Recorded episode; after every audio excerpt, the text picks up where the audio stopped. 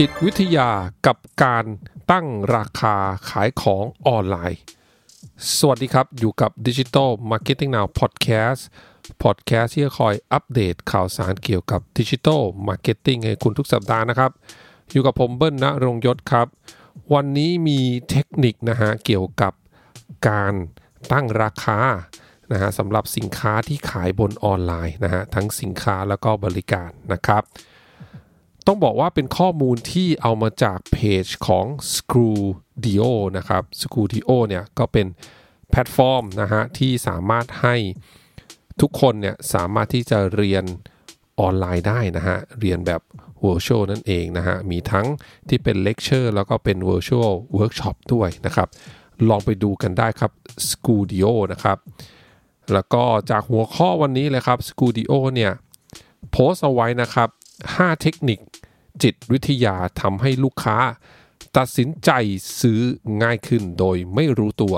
นะฮะก็เป็นเทคนิคในการตั้งราคานะฮะที่ทำให้ลูกค้าเนี่ยดูแล้วก็อยากจะซื้อเลยนะฮะมีอะไรบ้างครับ 5 อันนะฮะที่ Studio เลือกเอาไว้นะครับผมเห็นว่าเป็นข้อมูลที่ค่อนข้างครบถ้วนแล้วก็น่าสนใจเลยทีเดียวนะฮะซึ่งไอ้หลาย ๆ เทคนิคเนี่ยนะครับก็เป็นสิ่งที่ จริงๆ ผมกับทีมก็ทำให้กับลูกค้าอยู่บ้างพอสมควรนะฮะแต่ว่าก่อนหน้านี้นะฮะไม่ทราบว่ามันมีชื่อเรียกอย่างเป็นทางการขนาดนี้นะฮะก็ถือว่าได้เรียนรู้ไปด้วยกันเลยนะฮะจากโพสต์คอนเทนต์ของ Studio นะครับ แบบแรกครับเขาเรียกว่าเป็น power of free ครับ หลายๆ ท่านน่าจะเคยเห็นเวลาที่เข้าพวก e-marketplace หรือว่าเว็บ e-commerce ของแบรนด์นะพวก brand.com เนี่ยจะมี 2 แบบครับ จะมีสินค้าที่บอกว่าส่งฟรี กับสินค้าที่บวกค่าส่งเข้าไปนะครับ ตัวอย่างนะฮะที่ Studio เนี่ยยกเอาไว้นะฮะแบบ A นะครับเป็นสินค้าที่ราคา 150 บาทนะครับแล้วก็บวกค่าส่งอีก 50นะฮะรวมเป็น 200 บาทนะครับกับแบบ B ครับแบบ B เนี่ยตั้งราคาไว้ที่ 200 บาทเลยนะฮะแล้วก็เขียนว่าส่งฟรีนะครับแน่นอนครับทั้ง A และ B เนี่ยเอาจริงแล้วก็คือราคาเท่ากันเมื่อรวมการจัดส่งนะฮะก็คือ 200 บาทนะครับ แต่ว่าแบบแรกเนี่ยแยกให้ดูนะว่าของอะราคา 150 บาท แล้วก็บวกค่าส่งอีก 50 บาท แต่แบบที่2นะแบบ B เนี่ยบอกว่า สินค้าเนี่ยราคา 200 บาทเลยนะฮะแต่ว่าระบุว่าส่งฟรีนะครับไอ้ power of free นี่นะครับเขาบอกว่าศาสตราจารย์นะฮะด้านเศรษฐศาสตร์พฤติกรรมนะฮะที่ชื่อว่าแดนแอริลีเนี่ยนะครับเขาบอกไว้นะครับว่าหลักเกี่ยวกับ power of free เนี่ยทำให้คนเรานะครับผู้บริโภคเนี่ยให้ความสำคัญกับความว่าฟรี เป็นอย่างมากนะครับ เพราะว่าเมื่อเห็นคำว่าฟรีเนี่ยให้รู้สึกเหมือนอได้ของโดยที่ไม่ต้องสูญเสียอะไรเลยนะฮะทำให้หลายๆ ครั้งเนี่ยเวลาผู้บริโภคเห็นคำว่าฟรีเนี่ยนะครับก็จะทำให้ผู้บริโภคชอบสินค้าตัวนั้นนะฮะมากกว่าสินค้าที่ไม่มีคำว่าฟรีเนี่ยแบบไม่มีเหตุผลเลยทีเดียวนะฮะดังนั้นครับนะฮะอย่างที่บอกนะจะเทียบกัน A กับ B นะฮะไอ้เจ้า B เนี่ยมันมี power of free อยู่นะครับ 200 บาทส่งฟรีนะนะครับดังนั้นก็อันนี้เป็นเทคนิคแรกนะครับในการตั้งราคาให้ผู้ซื้อเนี่ยให้กลุ่มเป้าหมายผู้บริโภคเนี่ยอยากจะซื้อได้ง่ายขึ้นนั่นเองนะครับ power of free นะฮะแบบที่ 2 ครับ เรียกว่า rule of 100 นะครับ A ครับ A นะฮะเป็นสินค้าราคา 50 บาท แล้วก็บอกว่าตอนนี้เนี่ยลดอยู่ 7.5 บาทนะฮะ7บาท 50 สตางค์นะฮะสินค้า 50 บาทลด 7.50 นะครับ แบบ B นะฮะสินค้า 50 บาทเหมือนกัน แต่ระบุว่าลด 15%นะครับซึ่งแน่นอนเมื่อคำนวณออกมาแล้วเนี่ยจริงๆแล้วเท่ากันเลยนะก็คือทั้ง A และ B เนี่ยลดไป 7.5 บาทเท่ากันนะฮะเพียงแต่ว่า A เนี่ยเขียนเป็นว่า ลด 7.5 บาท แต่ว่า B เขียนเป็นลด 15%นะฮะ ดังนั้นนะครับสิ่งนี้เขาเรียกว่าเป็น rule of 100 นะฮะ ของโจนาเบอร์เกอร์นะฮะศาสตราจารย์ด้านการตลาดจาก Wharton School of the University of Pennsylvania นะฮะเขากล่าวไว้ว่า สินค้าราคาต่ำกว่า 100นะ ควรจะใช้ส่วนลดเป็นเปอร์เซ็นต์นะครับเพื่อให้ความรู้สึกได้ลดมากกว่าการใช้ส่วนลดแบบจำนวนเงินนะฮะแต่ในทางกลับกันถ้าสินค้าเนี่ยมีราคาหน่วยนะเกิน 100เนี่ยให้ใช้ส่วนลดด้วยจำนวนเงิน จะทำให้รู้สึกว่าลดมากกว่าเป็นเปอร์เซ็นต์นั่นเองนะเทคนิคนี้เนี่ยต้องบอกว่าเป็นเทคนิคที่ผมก็ดูแลให้ลูกค้า FMCG เนี่ยค่อนข้างเยอะนะฮะ เวลาที่เอาเรื่องของ rule of 100 มาใช้นะครับ ลองดูครับ อันนี้เป็นแบบที่ 2 นะฮะ ก็จะทำให้กลุ่มเป้าหมายเนี่ยนะฮะผู้บริโภคเนี่ยเลือกซื้อสินค้าได้มากขึ้นนะฮะท่านหน่วยนะฮะราคาเนี่ยร้อยกว่า 100อ่าน้อยกว่า 100 ให้ใช้เป็นเปอร์เซ็นต์ แต่ถ้ามากกว่าให้ใช้เป็นจำนวนนะฮะมันจะรู้สึกว่าได้ส่วนลดเยอะขึ้นนะครับ แบบที่ 3 ครับเขาเรียกว่า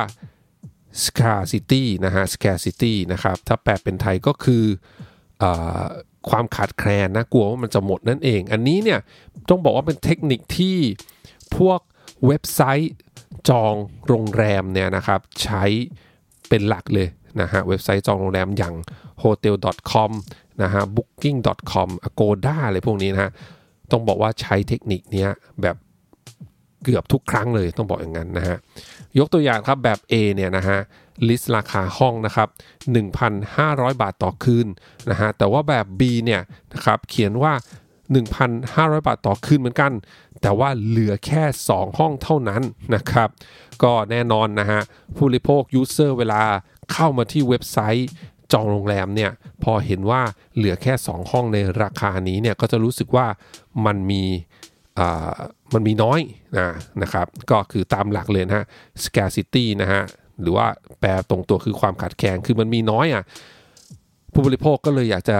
รีบกดซื้อนั่นเองนะครับถ้าบอกว่าเหลือ 1 ห้องเหลือ 2 ห้องแบบนี้นะก็กลัวว่าถ้าเกิดไม่กดซื้อเนี่ยก็จะไม่ได้ราคานี้แบบนี้เป็นต้นเพราะว่าเหลือน้อยจริง ๆ นะครับ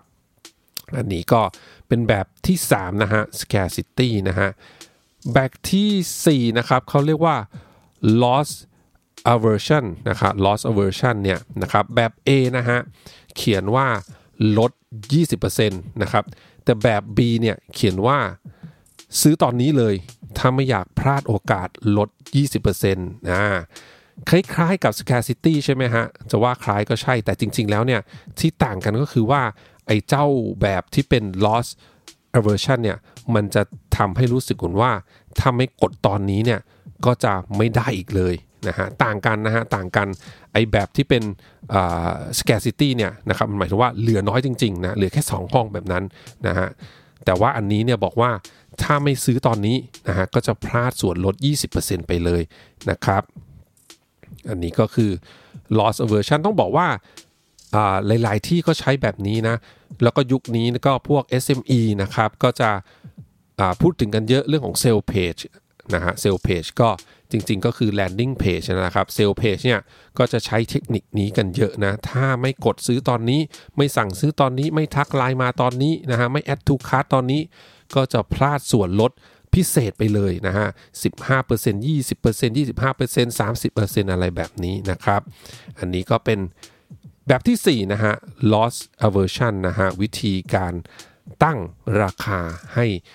กลุ่มเป้าหมายลูกค้าเนี่ยอยากจะรีบกดซื้อนะครับ แล้วก็แบบที่ 5 ครับ แบบสุดท้ายที่ทาง Studio ยกตัวอย่างไว้ก็คือ Framing ครับ A ฮะนะครับเป็นนมนะฮะที่เขียนว่า 5% fat นะฮะแต่ว่าแบบ B เนี่ยเป็นนมเหมือนกัน แต่เขียนว่า 95% non fat ครับแน่นอนทั้ง 2 อย่างคือเหมือนกันครับ เป็นสินค้าแบบเดียวกันเลยนะฮะถูกไหมครับ เพราะว่าแบบแรกเนี่ยบอกว่า จาก 100%เนี่ยนะครับเป็นนมที่มีแฟตเนี่ย5%นะฮะซึ่งถ้ากลับกันก็คือแสดงว่าเป็นนันแฟตทั้งหมด 95%นั่นเองนะฮะทีนี้เนี่ยถ้าเอาเรื่องของอย่างนี้ครับแฟตกับนันแฟตมาใช้ ถ้าคนที่จะมองหานมนะฮะที่เป็นนมนันแฟตเนี่ยนะครับเมื่อเขาเห็นคาว่า 95%นันแฟตเนี่ยก็จะรู้สึกว่าเป็นสิ่งที่เขามองหาอยู่นั่นเองนะฮะ แน่นอนมันก็จะรู้สึกดีกว่าเวลาอ่านว่าเป็นนม 5%แฟตแบบนี้นะฮะ ซึ่งหลักการนี้เนี่ยเขาเรียกว่า framing นะครับ ถ้าแปลเป็นไทยก็คือการวางกรอบครับนะฮะ เป็นวิธีที่นำเอาจุดดีมาพูดนะฮะ เพื่อที่จะโน้มน้าวให้กลุ่มเป้าหมายเนี่ยอยากจะซื้ออยากจะใช้บริการนะครับ เพิ่มเติมนะฮะก็มียกตัวอย่างว่า ถ้าไม่ได้เป็นสินค้านะฮะหรือว่าบริการที่ขายบนออนไลน์ หรือบนเชลฟ์ต่างๆเนี่ยเขาบอกยกตัวอย่างนะให้เห็นภาพก็คือ สมมุติว่าเราเป็นคนไข้นะฮะแล้วก็จะไปรักษาครับจะไปผ่าตัดกับคุณหมอท่านหนึ่งเนี่ยคุณหมอบอกว่าโอกาสเสี่ยงเนี่ยเพียงแค่ 10%โอกาสเสี่ยงเนี่ย10%นะฮะที่จะเสียชีวิตนะครับ กลับกันถ้าคุณหมอบอกว่า โอกาสผ่าตัดแล้วสำเร็จนะคือรอดชีวิตเนี่ยสำเร็จอย่างดีเนี่ย90%นะฮะแบบไหนที่เราฟังแล้วรู้สึกสบายใจกว่าครับนะฮะถ้าคุณหมอบอกอะคุณจะผ่าตัดกับผมนะฮะโอกาสที่จะเสียชีวิตเนี่ยมี 10%นะครับนะฮะกับอีกแบบหนึ่งบอกว่าผ่าตัดกับผมนะครับ โอกาสที่จะสำเร็จแล้วก็รอดเนี่ยมีอยู่ 90%นะฮะแน่นอนครับนะฮะ framing นะครับเมื่อเราได้ยินว่าโอกาสสำเร็จ 90%เนี่ยก็รู้สึกอุ่นใจมากกว่านั่นเองนะฮะอันนี้ก็เป็นเทคนิคที่ 5 ครับ framing นะฮะสรุปครับ 5 เทคนิคนะฮะจิตวิทยากับการตั้งราคาขายของออนไลน์นะฮะแบบแรกครับเรียกว่า power of free นะครับ แบบที่2ฮะก็คือ rule of 100 นะครับ แบบที่ 3 scarcity นะครับ แบบที่ 4 loss aversion แล้วก็แบบที่ 5 framing นะครับ ก็ลองเอาเทคนิคนี้ไปปรับใช้ดูนะฮะ จริงๆแล้วต้องบอกว่าผมเชื่อแหละ ถ้าหลายๆท่านเนี่ย ฟังพอดแคสต์ EP นี้แล้วก็เป็นคนที่ใช้สื่อออนไลน์ซื้อของออนไลน์นะฮะซื้อของบน e-commerce e-marketplace นะครับ ผมเชื่อเลยว่า หลายๆ ท่านเนี่ยจะต้องอย่างน้อยก็ต้องผ่านหูผ่านตาเทคนิคใดเทคนิคหนึ่งมาบ้างแน่นอนนะฮะแต่ว่าเราอาจจะไม่ได้รู้ว่าเอ้ยมันเป็นเทคนิคการขายแบบหนึ่งนะฮะมีทฤษฎีในการรองรับ สามารถนำไปใช้แล้วก็สร้างยอดขายได้จริงนั่นเองนะครับ ขอบคุณทุกท่านมากที่รับฟังครับ เดี๋ยวครั้งหน้าเป็นเรื่องอะไรฝากคอยติดตามกันนะครับ แล้วก็ขอบคุณ s c o o d i o อีกครั้งครับ ใครสนใจก็ไปลองดูข้อมูลได้นะครับสำหรับวันนี้ สวัสดีครับ